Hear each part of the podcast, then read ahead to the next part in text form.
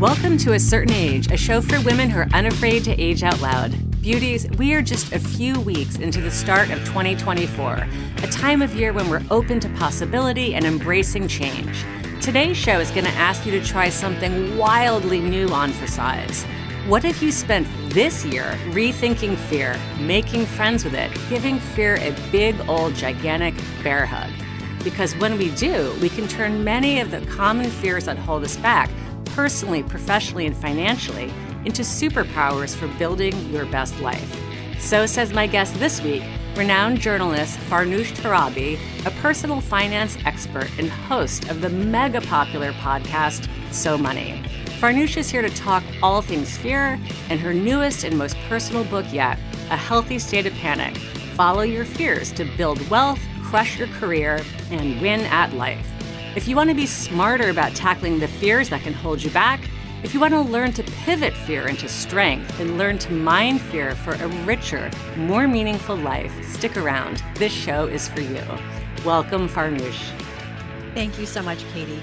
I'm excited. I'm actually I have a healthy state of panic that I'm not going to get to all the questions that I want to ask you because I have really enjoyed this book and I found myself, even though our, our personal stories are so different, I found myself nodding in recognition. You know, in so many of these chapters, you really focus on kind of the nine fears that that many people experience. Uh, I want to start by asking, though, you know, you've written three books on money and finance. This book does get to money, but it's really only a sliver of the story. It's very much rooted in um, personal anecdotes and your personal experience. As a jumping off point, can you share a little bit about your background, your upbringing that made you so well acquainted with fear, and the role it played in the genesis of this book? Definitely. Well, I often say when we're talking about money, we're really talking about life. And so, to your first point about this book, sort of being a money book, but really being a lot more than just about mastering your finances. Um, that's that that's the the reasoning behind it is because you can't you, oh, you almost it's inevitable but once you're talking about things like spending and saving and investing and earning you're talking about things like what you're afraid of and your goals and the way that you were raised. The way that i was raised well i was the daughter of i am the daughter of immigrants from iran. They moved here my parents in the late 70s and I was born in 1980 in Worcester, Massachusetts. Worcester, for those of us who uh, I know Worcester. I went to Holy Cross. Oh, wonderful. Okay, yeah. so you know. So I know the, the I know the area. Beagle. The, did you did you hang out at the Regal Beagle? um, I hung out lots of places. Yes. So I'm, I'm I'm probably not as familiar with the town as you are because it was only four years, and I I spent most of it at the library. Just kidding, but. well, I was I was young when we when we were living there, but I remember it as being through my parents' eyes, at least, this very scary place. I think mostly for them, it was scary because they were new to America. And Worcester in the 80s was you know, full of like sort of like typical crime that you, you know, it would top the five o'clock news of, you know, just the menacing crimes that I think a lot of maybe it was inflated uh, because of the five o'clock news. But they, my mom especially, you know, she was really the one, my guardian full time. Uh, my father worked at the university and so she and I were growing up together in the trenches of, of Worcester. Sure. She was 19 when she had me, and in her own ways, uh, found life scary because of where she was in her life stage and not speaking the language, not having financial independence, being a mom for the first time, being a wife for, you know, at a young age. And so all of that got transmitted to me. And so I write in the book about how I've had this very, very early education and what it means to feel fear. And I wasn't an expert in it by any means, but it did set the groundwork for me later as an adult woman navigating another set of terrifying things like, you know, the world of finance and being somebody who wanted to pursue um, work in media, which is very cutthroat, and a lot of other newsrooms were male dominated.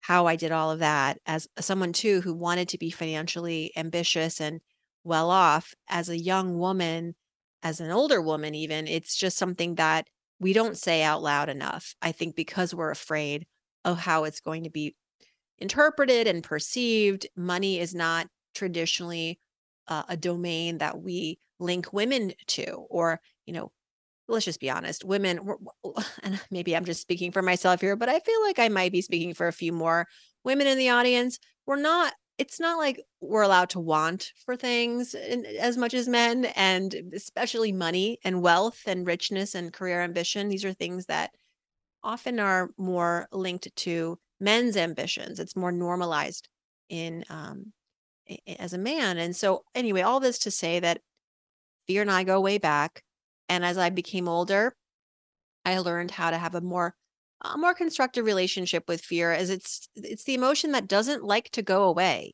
The world is abundantly full of just a lot of scary things and so I think better to have a way to reckon with it and have a relationship with this feeling than to try to fight it.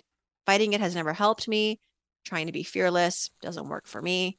And I think that people are ready for this mindset shift because I think a lot of people relate to this message of like how can I just be fearless? Yeah, It's just not absolutely. possible. A- absolutely. This this notion of reckoning with the fear. I mean, your book really gives it a fear of rebrand, and it, it's a, just a fascinating read. We're going to explore uh, several of the the areas that you touch on, but I want to start with something that you open your book with, and you say, for generations, fear has been a f- victim of some very unfortunate PR we're told that fear is a barrier to living our best life, right? And we're encouraged by mm. pop culture to be fearless, to sort of embrace this like the fearless girl, you know, and so it makes it seem like fear is something to be avoided and shunned. You, with this book, encourage us to embrace fear. Why?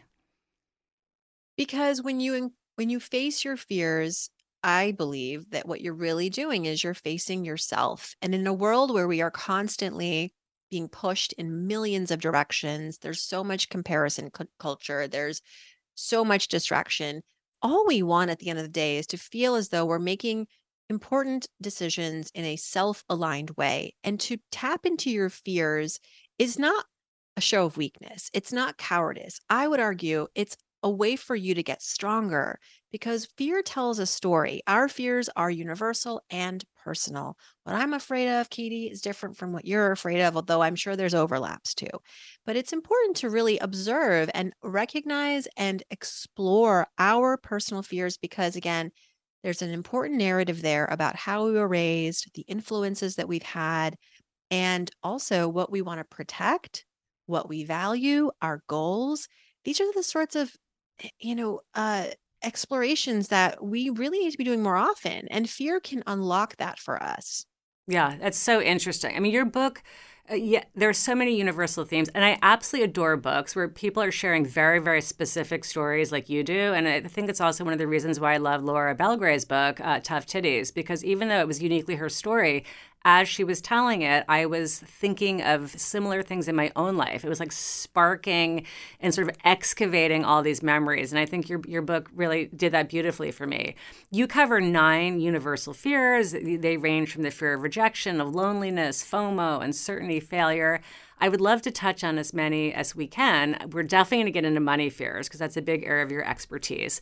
Um, but your book you know, is called A Healthy State of pa- Panic. That, you know, if we are panicking in some ways, if we're sort of, um, we can turn them into these superpowers. And so before we get into some specifics, I would love to hear a little bit about how you finally embraced the things that made you maybe anxious and, and fearful when you were younger and you know, was there one particular moment when you recognized it had this fear in the past had been transformed in some way and it made you more powerful? hmm I think it was in my mid 20s when I really started to come into my career and step into my career and feel very um, capable as a journalist. And I was starting to think more entrepreneurially about my work, and the money started to flow in. And what I realized is that, you know, I had been afraid in the past to maybe pursue these uh, entrepreneurial, quote unquote, risk taking ways of approaching my work. I was like, I just got to get a nine to five. I'm going to earn what they pay me and, you know, quietly, you know, rise through the ranks, I suppose. But um, it was actually a layoff. I got laid off in 2009 during the Great Recession, which was a terrifying moment. Uh, but, you know, at the same time, it was probably the best thing that ever happened to me because I really was forced to sit with my fears and figure out is it really safer to try to go find another nine to five? Or maybe to do what I think is the scarier thing over here of entrepreneurship. But let's sit with that idea for a second. Let's remember who you are, Farnoosh. You know, really facing that fear of going for the juggernaut. Um, it it required me to kind of think about, okay, how can I do that in a way that makes me feel safe? How can I do that in a way that feels like even if I'm going to fail, which I will, I'll still be able to get back on my feet. And so in my in my decision ultimately to not go back and try to find a 9 to 5 in that layoff aftermath, I made a promise to myself that I was going to start this business of mine that I have today, but that I was only going to do it once I, you know, step by step, I was going to create a, a, a, a good savings reserve. I was going to um, take time for myself to work on myself so that I could show up better in the business. I was going to um, invest more and I was going to just try to do the things that I knew were going to help me fall if I did fall. Um, fall with uh, you know onto a cushion as opposed to you know going back to live with my parents and it was it was invigorating i mean i it was like i was at this crossroads in my life where I think that's why I wrote this book. I want this book to be a tool for people who feel as though they're about to make a really big decision and, the stakes are high and it is scary. So whether it's about work or your uh, relationships or a personal endeavor, money, I think when fear shows up in these moments, these are the opportune times that I write about in the book when fear can be um, this this tool, this guide to check in with yourself, figure out how you're going to go still do the thing, but do it your way in a way that protects what you want, that respects your values. And so you might be presenting as fearless, you know, being an entrepreneur, starting a business in a recession. People think, oh my gosh, I wish I was you. I, I wish I could be fearless. And the secret is, is like, I'm not being fearless. What I've done actually is decided to have a healthy relationship with my feelings, particularly my fears, take inventory of what I care about, and then go do the thing feeling safer in my body and in my mind. And I think that's the that's the trick to fearlessness. You know, I I say the way that fearlessness works is that it doesn't, um, because it's funny. But but really, it's like of course, we do things that present as fearless starting a podcast, going on a stage, starting a business, getting married, getting divorced, having kids. Like we are doing fearless things all the time.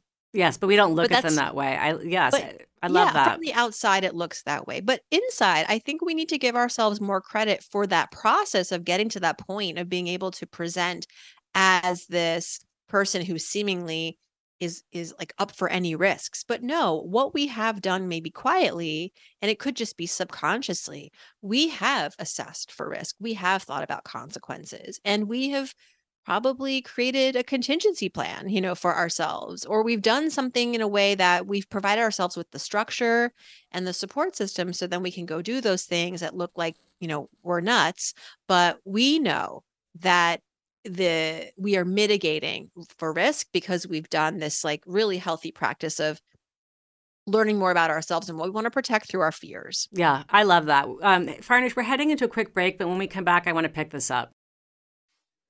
This show is sponsored by BetterHelp. If you had an extra hour in your day, would you use it to head to yoga, take a nap, read a book, hang with a friend, maybe start a podcast? A lot of us spend our lives wishing we had more time. I know I do. I have three kids, two jobs, one puppy, and to be honest, a zillion things on my want to get to list.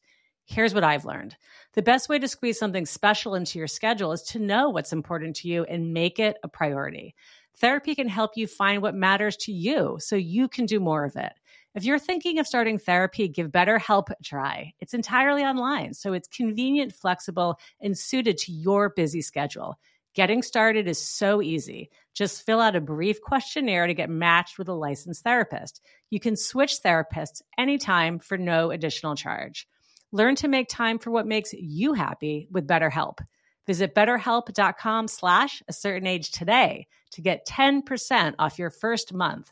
That's betterhelp, H-E-L-P dot com slash a certain age. We're back from the break. When we headed into it, you talked about how um, we behave in ways where we are more fearless than people might perceive. So that when we look at somebody, we'll think, oh, well, they can easily be an entrepreneur or they can take a stage because they are fearless and that is not for me. But what we're what we're not seeing is all the work that went into it, all the steps that were taken that allowed that person to get into that position to become successful. And part of those steps might have been grappling with uncertainty or anxiety or trepidation about the process that you know finally puts you on that stage or, or makes you take the leap. And it's very easy to look at somebody else's end result and mm-hmm. think oh that's good for you but not for me. I couldn't do that. But the reality is we do things that require us to bra- you know embrace our fears every single day as you pointed out we, we take the leap on love or, or we, we start a new job or we you know embrace parenthood things that are sort of new and, and you know untraveled by us um, you share something in the book that I wanted to ask you about. It's a great story. It's about one of your coworkers who thought um, to himself, I, you know, been working in the newsroom kind of behind the scenes as a writer or producer, but I'd love to be on camera. But he was fearful of putting himself in that position to try for an on camera job. And he did something which sounds like you know you've done at different points in your life. He's had he had a very honest conversation with himself, and he came to the conclusion you know, hey, I'm not ready to be on camera in this big market. I need to move myself to smaller markets to get that experience. Mm-hmm. Having honest conversations with ourselves sounds so great in practice. You know, like, yes, I'd love to have honest conversations with myself, but it can be hard to do. Um, what are some steps that that you would offer listeners who are thinking to themselves, um, you know, I, I want to try something, but it feels risky. How do they, you know, evaluate their chances of success or the steps they need to take if they're, you know, how, how can you help them have a more honest conversation? Mm-hmm. Well, but the case of my friend and what he was fearing really in that moment was the fear of rejection.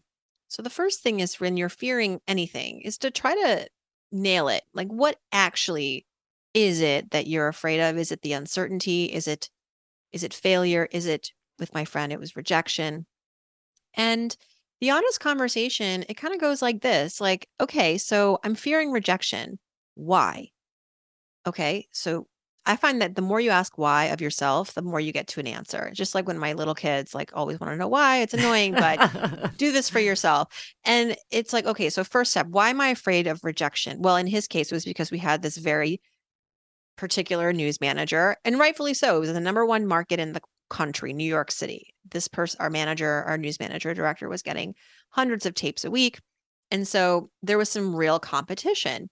And so that's that's why this my my friend was afraid of the rejection because he knew that there was a lot of competition. But really the next leg of it is that he didn't quite have the chops, to be quite honest. You know, it requires a real on level of honesty with yourself. It's like, would you hire you? You know, would you hire yourself? Would you throw yourself in the thick of um, a blazing fire and go live on television in New York City and have to tell viewers the play by play in sound bites and, and, preferably under 60 seconds? That that takes that's a technique. that's a skill. Practice. It's a real skill.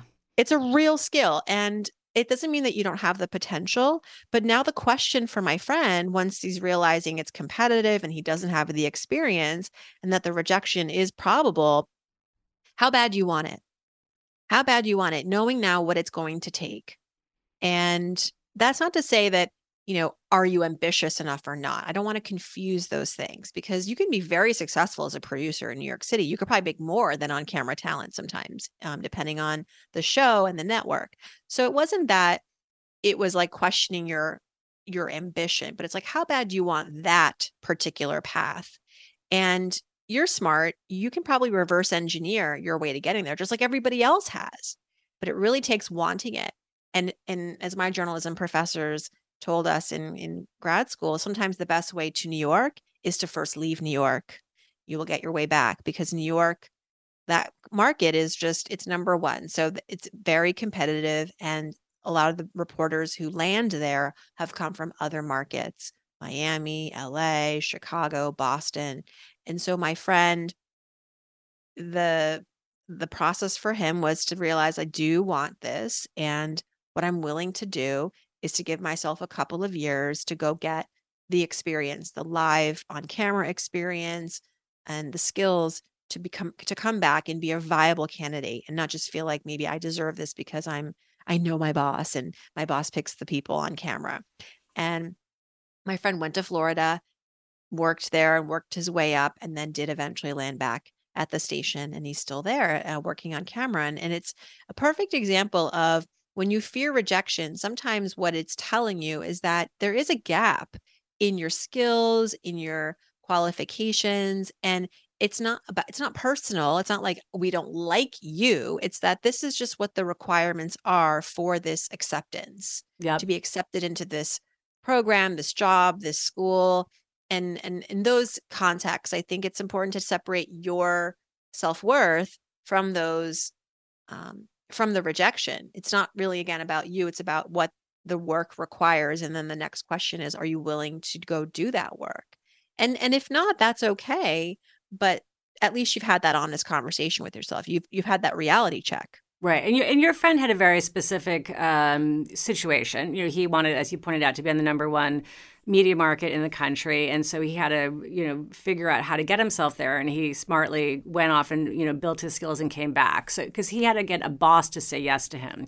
So mm-hmm. what if the person that we need to say yes to us is us? Um, mm. You know, because yes, we can do the things we need to put in place in order to have a third party, you know, sort of grant us permission, give us the job, you know, do do the things.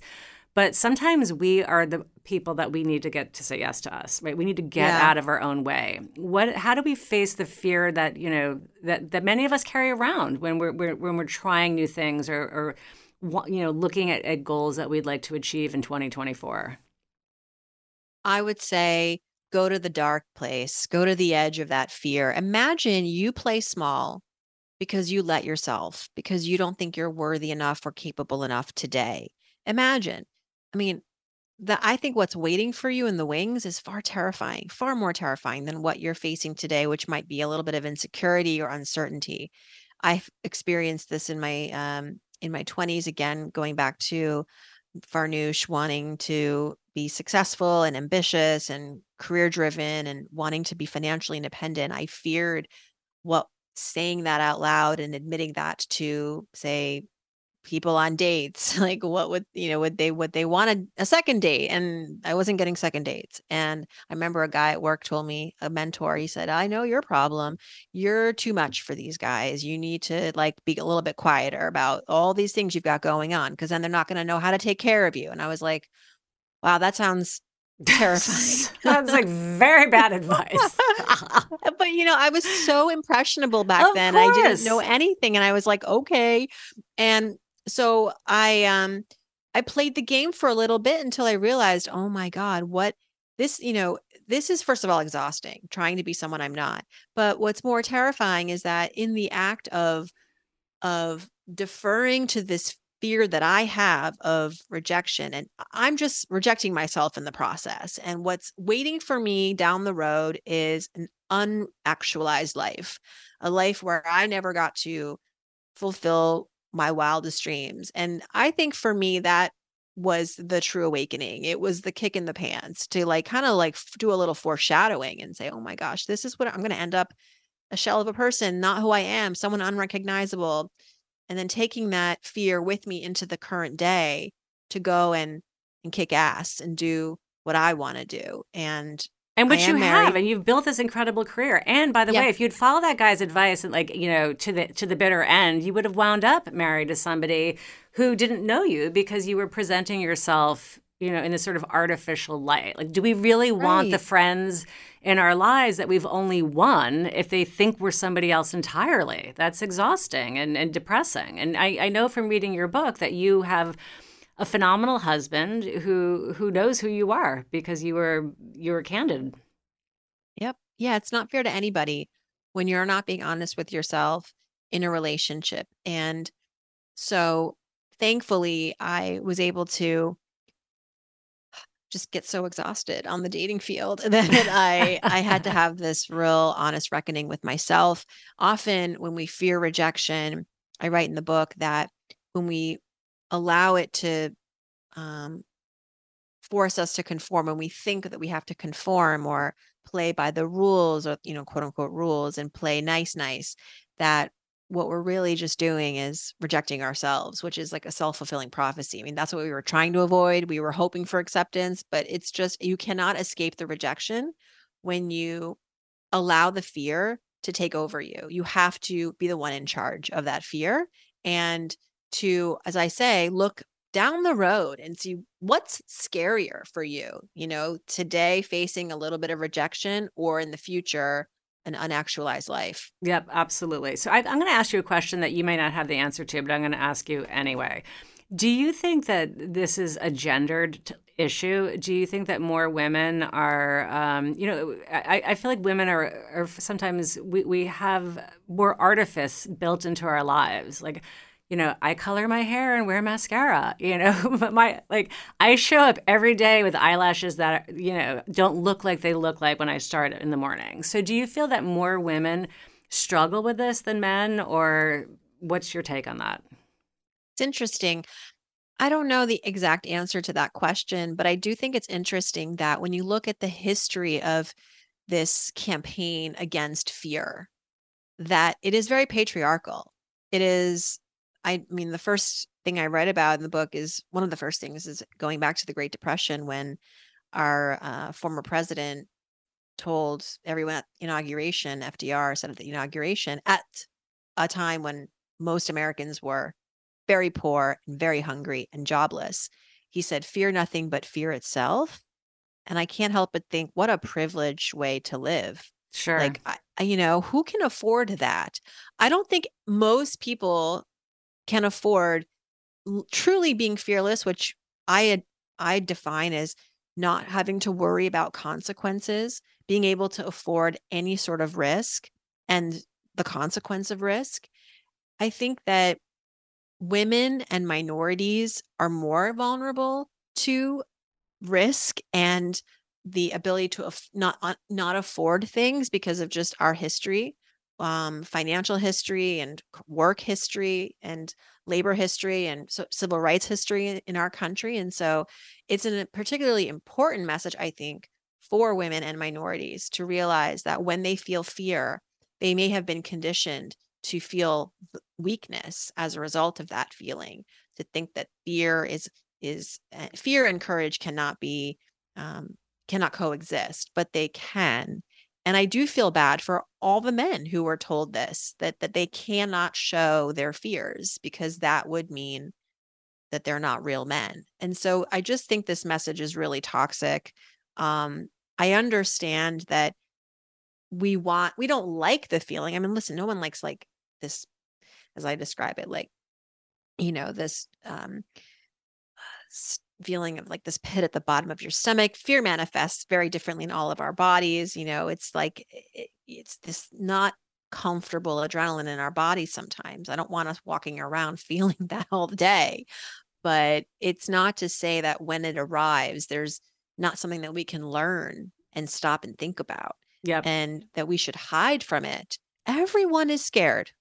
If we were just to accept that truth, everyone is scared at some point during the day every day. Right. And it makes us feel less inadequate. You know, I, um, over the years, have added public speaking to my skill set. I get uh, hired to do keynotes and to present. And at one point, I was terrified of speaking in public. I would not raise my hand at a PTA meeting because I just, you know, found the whole thing terrible. And I said to one of my good friends who does a lot of presenting, you know, you're just naturally good at this. And she said, Oh, no, no, I'm not. I have put a lot of work in and I've worked with trainers and I've become good at it. And it, it was like a ridiculous light bulb moment for me because I had been telling my kids for years to like to try new things. And mm-hmm. it takes a long time to be good at things like tennis or ballet or, you know, gymnastics or reading. And I was not giving myself the same um, permission to just to be a beginner and to learn and and to be afraid. I thought you had to be like fearless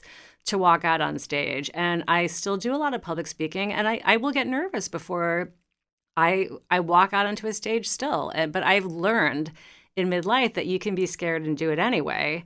Um, and if we're waiting for that perfect moment of fearlessness to try things, we're probably not doing anything because no. I don't think it exists. That moment where you're like, I've got it all going on. I have mastered the universe. you know, it, it doesn't happen. Um, Farnoosh, I want to switch gears for a minute though, and then talk about money because we've, we've, we've touched on it a little bit. Um, you, you, talked about at the beginning of our conversation how. Um, sometimes for women it's it's harder to ask for stuff our culture does not reward women who are i mean you think of all the the words like bossy um, you know that that has been you know Sheryl Sandberg has tried to to um, you know to, to, ban the word bossy. We we we see um, you know celebrities and and uh, CEOs like Tory Burch embracing ambition for her foundation. I believe that's what she calls it, embrace ambition. So, but it's it's been hard for women to do that because when women are powerful and assertive um, and outspoken, sometimes they, that comes at personal and professional costs. Mm-hmm. You yourself say in the book that you went through uh, sort of a money fear at one point in your life that that you thought that becoming a wealthy woman would come at great cost, right? That if you were to to achieve power, that it would cost you in your your personal life. What helped you flip this um, switch and, and, and shift? Yeah, it's the fear of uh, wanting too much success, and I do think that it's it's a really tough terrain because while we want to believe that we can just be loud and proud about our ambitions um, without consequence there are real consequences for women. I remember growing up my mom asked for a raise and got fired and that was in the 90s and this is still happening today. Women are asking for what their value is in the workplace and getting doors shut in their face getting um, penalized at work and so with all that as uh, as I understand all that and I I don't want to pretend like, you know, everything's okay and you should just do you um without fear. No, have the fear because um rejection and failure is is unfortunately part of part of it. But that doesn't mean that um we should give up. And what I remember for myself as a young woman trying to navigate my own financial fears around this is that going back to what I said earlier, the the moment I realized that I couldn't stop and I wasn't going to apologize for who I was was when I realized if I did play or play smaller and pretend that I would be happy with less and that I would probably be okay being financially dependent on someone else because that's how my mother did it and so many other women do it. I mean, that's just the norm. Um, I would be uh, a very sad person in the future, someone who would look back and be incredibly regretful. And here's the thing I want to say to anyone who's ever felt doubt or still insecurity around their financial ambitions, career ambitions. Yes, there will be rejection. And yes, people will not understand you. Why? Because people fear the unknown. When a woman aspires to be wealthy and will say it out loud, I want to be rich, who's this is not something we're doing en masse and it's not even the average thing the normalized thing that we're hearing or seeing modeled and so for so many people that's foreign and we tend to fear what we don't understand and what we can't um, we haven't seen proven and so to some extent okay let's have compassion for these people but don't let them stop us and for every person who's rejecting you there are hundreds thousands of people who are quietly supporting you and rooting for you, particularly the generation right behind you. I have a young daughter who's 6 and I have a son who's 9. And um I myself was that age at one point with a lot of hopes and dreams and unfiltered hopes and dreams. And whenever I feel like oh but you know will this be if I'm going to do something and maybe someone won't feel like I might make someone uncomfortable because I'm being loud and proud about it and my ambitions. It's like yeah, well, they can deal with that. And I'm going to do it for the others, like my kids and others of that generation, and even myself once upon a time, because um, that is what it takes. That is the work that we need to do to basically re- reverse this terrible cycle. Um, you know, where if I was to model something differently for my daughter, which is just continuing the norm, continuing cultural norms and gender expectations, well, of course, she's never going to get to a place where she can believe she can do it. And so the cycle continues. So break the cycle and you can start with you. And it's going to be tough. And people you think will have your back won't, but that's okay because that's for them to figure out. It's not your job to try to make someone else unafraid. Yep. Deal with your own fears. Someone else has to deal with their own fears. And when someone is projecting that on you, that's that's their own trepidation at at play and um, hopefully they'll read my book and yeah. realize there's a better way. Absolutely. I mean, I, you, your book really does share so many stories of your own youth, and you reference throughout it that many of our fears are rooted in what we were taught or exposed to as children. It makes so much sense. We learn so many positive things from our parents and our role models and the people that we are emulating to learn how to do anything. So it's just sort of natural that we be picking up their, their fears and anxieties as well. And sometimes we have to ask ourselves, like, am I really afraid of this? Or has this been like taught to me to be a fear? And can I outgrow it? Like, can I have a new perspective on something that felt like, you know, the way it had to be? And it, it doesn't really have to be. You, you pose a question at the end of your chapter on money that says, um, is my financial fear constructive? You know, mm-hmm. do do I is this serving me or or do I have to even be thinking this? And I think that's a great uh, question to ask yourself about any type of fear that you have. You know, is, is, this fear serving me in any way that's keeping me safe and healthy, or is it limiting me? And that goes back to that question that you you said your kids are asking all the time. You know, why? Why do I think this? Like, do I do I have to believe this to be true? And sometimes the answer is no, but we often so often just run on autopilot.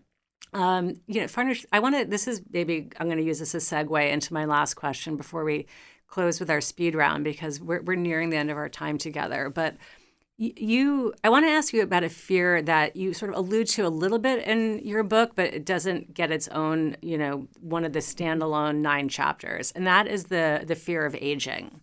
You you mm. do have a chapter on the fear of endings. One of those yeah. is actually you know death, the ultimate end.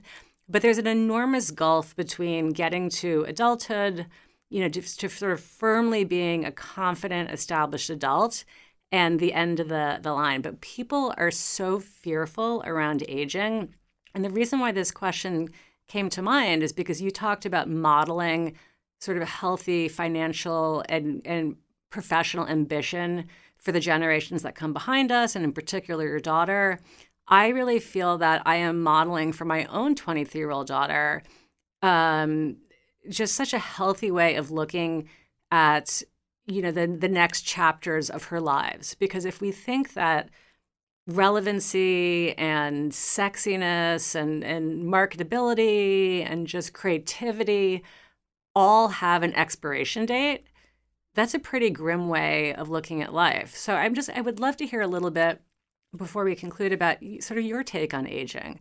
You know mm. you you work in television. Um, what is your take on, on on midlife and getting older and sort of cultural fear around this this time of our lives well it's interesting i think i'm coming to my own aging process with the great fortune of being exposed to so many more mature women, women in their 50s and 60s, and seeing them accomplish so many great things. I don't know if it's just my Instagram feed that I've curated, or it's the fact that I actually do seek out wisdom from older, wiser humans. Um, that's something that my mom taught me as I grew up. She loved um like if there was a grandmother visiting in town, she was like make a beeline for her at a party and like would t- sit with her like by the fireplace the entire night and and extract all the wisdom from her and i didn't understand it at the time but now i see why she was doing it and so i for better i think for better I, i've never really had this i don't have like a huge fear of aging other than just maybe feeling a little like time is just going too, too quickly and you know, I hope to have my health and my mental capacity for as long as I can. Um, I, uh, I, I don't think about death all that often, although Um, I just did my will and I just got more life insurance. well, so that's I a I smart. guess I That's a smart financial move. Yeah. You know, there's a section in the book about, well, like during the pandemic, of course, we were all contemplating the meaning of life and our role in it. And there were times when I would fall asleep in bed with my daughter next to me and start to get really scared because the days were long during the pandemic and felt like we were never going to see the other side of things. And um, I would just sit there sometimes and on my notes app in my iPhone, like write down, you know, in the event of my untimely death, like here's what I want my husband to do with our life insurance. you know, like make sure you know what my wishes are, like pay off the house, don't uproot the kids, like, you know, whatever we got to do. And he, I, I texted this to him one night. Oh my like, God, I am p.m., dying. And he runs into the room. He's like, "Do you need to tell me something? Like, did you get um Did we? Did we have a bad diagnosis that you didn't share with exactly? me? Is this your way of telling me something uh oh my awful? gosh. And I was like, no, I'm just, but please don't delete this. You know, this is like sometimes where my head goes. But I try to bring it back to like what's useful. Like, how can I make something useful or good out of this fearful moment? You know, can I, because that's what makes me feel better is to feel as soon as I fear anything, taking an action step that supports what I want to protect makes me feel so much better. You know, if I fear, um, for example, in 2024, oh no, what if I don't make as much money because I don't get as many offers to speak or offers to work with brands? Well, guess what? I'm going to try to get more control of that. I'm going to start working more one on one with clients and reaching directly out to my audience to create more revenue streams that I can control. And so, and sometimes that first step of just like creating a landing page or coming up with your sales copy or um, getting one client, I think this is the sort of stuff that I do all the time and it's almost become it's become second nature but I'm you know I I joke half jokingly like I'm terrified all the time but it's cuz I you know how can I not be I'm a mom I'm an entrepreneur I live in 2023 Exactly. everything that's going on in the world I'm a woman so you know fear is like I eat it for breakfast and lun- lunch and dinner and sometimes two snacks a day and like I, but I can't I got to get stuff done too Oh my gosh. so that's that's hilarious. how I, you know, I Yes, gotta totally. It out. Mo- Act, you know, you know, um, step by step, right? Action step, and momentum builds momentum. So if we are afraid of things and we sit there paralyzed, you we're not going to improve things, wh- whatever it is that we're trying to do. But it's these small little action steps that do comfort us, and that you know, when you do them day after day after day after day.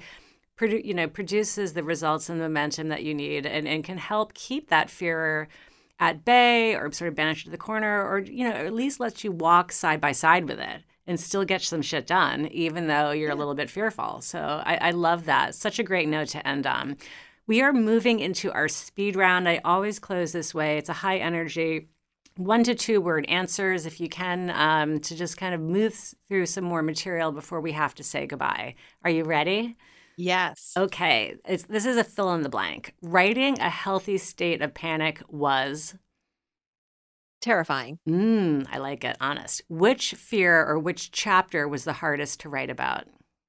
Fear of exposure. You've overcome many of the fears that you outline in the book. You share wonderful personal anecdotes. Is there a fear that you are still kind of grappling with? Fear of, I think, losing my freedom. Mm, I know we live in challenging times. I totally, Yeah. I totally get that. Especially uh, the freedoms of, of women are, are, are always under under duress. Um, okay, you want us to lean into our fears, and you have totally convinced me. But is there a fear you had in your younger days that you have now thoroughly put behind you in midlife? Hmm. Hmm. Um. Wow. Well, maybe it's um the fear of cilantro. No, I'm kidding. Uh, You know, if it's on if it's on a taco, it's fine. I won't die. Uh, but let's see. That's a good one. We can stick with that. Let's go with Yeah. cilantro. I like it. What's a smart financial move that you see too many people being afraid to take? Oh gosh, the fear of investing. Yeah. Mm-hmm. Okay, I, am with you on that one. I, I'm a little bit fearful. All right, what is a financial choice that many of us make that we should actually be more afraid of?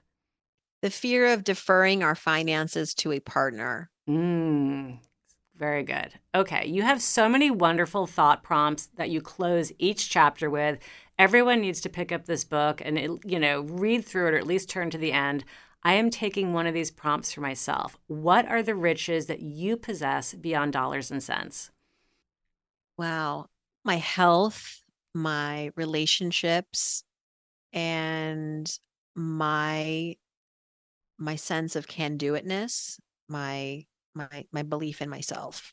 Love it. You are rich indeed. Those are all phenomenal. Finally, your one word answer to complete the sentence As I age, I feel rewarded. Ooh, that is the first time anyone has used that word. It's phenomenal. I love it. I can see why you have built such an amazing career. I so enjoyed this book, A Healthy State of Panic. Follow your fears to build wealth, crush your career, and win at life. Farnoosh, thank you so much for your time today. How can our listeners keep following you and your work? Thank you, Katie. Well, I host a podcast three days a week. It's called So Money. So, would love for you to join me there wherever you like to listen to podcasts. And the book, of course, available everywhere at healthystateofpanic.com if you'd like to learn more about it there. And I'm pretty busy on Instagram. um, good news, bad news. And so, if you have a question for me or if you want to connect with me there, DM me. I'm, I'm usually around phenomenal. I'm putting all of that in the show notes. This wraps A Certain Age, a show for women who are aging without apology.